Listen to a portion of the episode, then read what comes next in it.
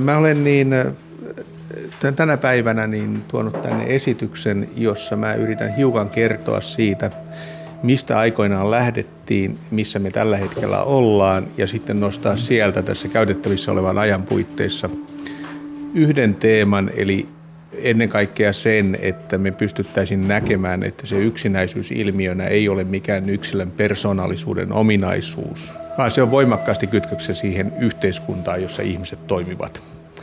Ja että maiden välillä on niin suuria eroja, että niitä ei voi selittää esimerkiksi geneettisillä tekijöillä ja tämän tyyppisillä asioilla, vaan kysymys on siitä, että miten se yhteiskunta on ylipäätänsä organisoitu. Kymmenen teesiä yksinäisyydestä. Yksinäisyys on suurinta köyhyyttä. Kun yksinäisyys tuli tutkimuskohteeksi 1980-luvulla, niin sitähän käsittelevät psykiatrit. Eli sitä katsottiin, että minkälainen äitisuhde tuottaa yksinäisyyttä ja niin edelleen. Ja että miten tämä elämä on ylipäätänsä niin kuin mennyt pieleen. Mutta viimeisen sitten 20 vuoden aikana on tiedostettu, että on olemassa sellainenkin asia kuin status, eli ihmisten kokema yhteiskunnallinen asema.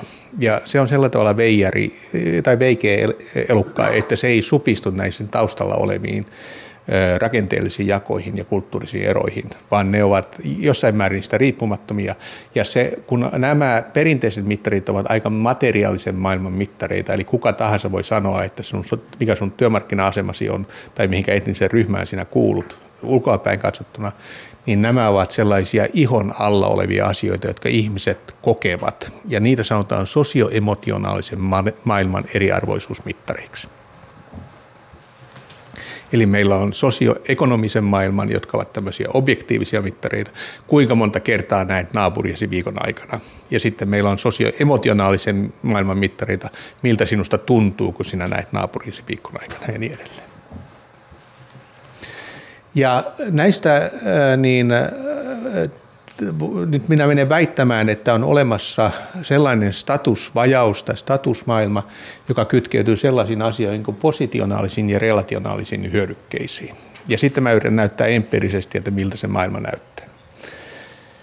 Ja positionaalinen statushyödyke, eli positional good, tarkoittaa sitä, että ihmisillä on elämässänsä sellaisia asioita, jotka ovat yhteiskunnassa niukkoja ja haluttuja, ja toisilla ihmisillä on niitä enemmän kuin toisilla. Koulutus, esimerkiksi yliopistokoulutus on jotakin, jota yhteiskunnassa arvostetaan, se on niukka resurssi, kun taas peruskoulu ei enää sitä ole. Aikoinaan, kun olit ylioppilas, kuljet koko kesän ylioppilaslätsä päässäsi, nyt se on jotain asiaa, joka on kaikkien ikään kuin saatavilla, se ei enää ole niukka positionaalinen hyrke. Ulkonäkö on sellaista, sosiaaliset taidot ovat sellaisia, ylipäätänsä ehkä älykkyys, kaikki tämän tyyppiset asiat ovat niukkoja resursseja.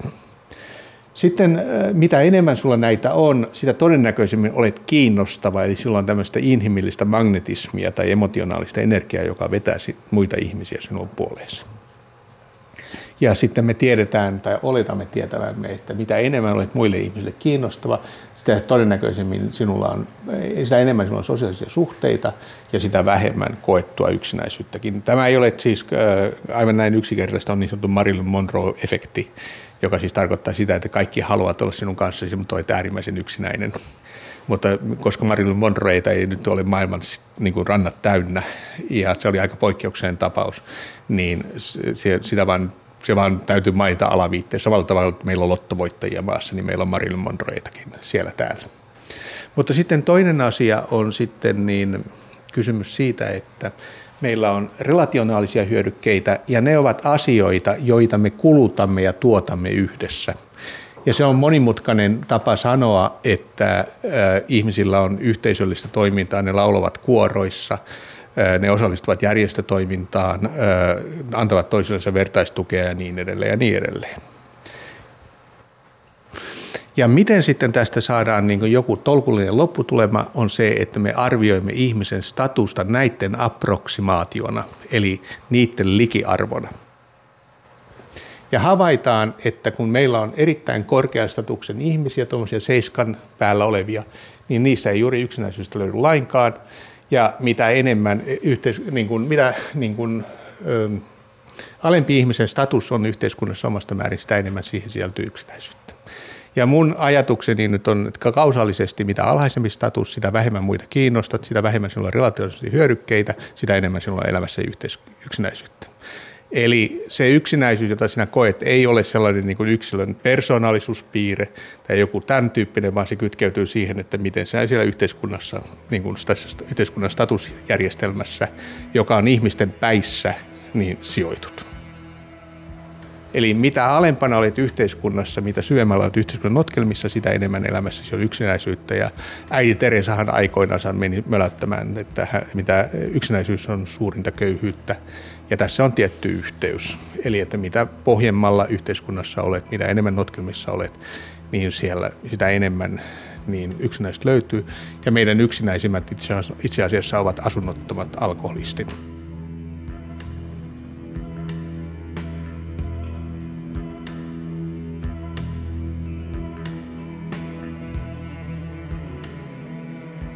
Mutta sitten se ehkä, minkä tässä nyt lopetan, on se, että aina välillä tulee ajatus, väitteitä, että suomalaiset ovat yksinäistä kansaa, että meillä niin olisi, olisi täällä näin niin paljon yksinäistä väkeä ja meillä olisi vähän ja me kaikki vähän sosiaalisia suhteita ja meidän unelma olisi Kuusamo tai Pohjois-Karjala, koska kaupungeissa ihmisten elämä on kylmää.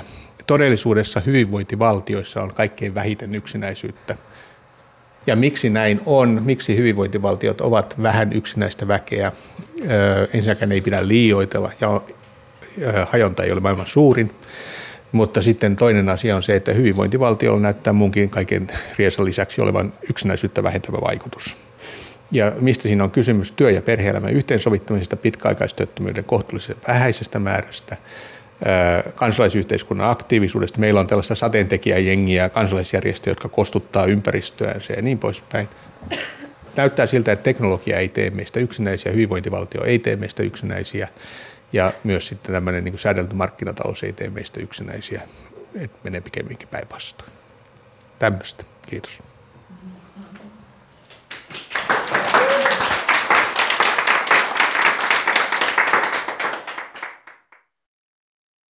Kymmenen teesiä yksinäisyydestä. Yksinäisyys on suurinta köyhyyttä.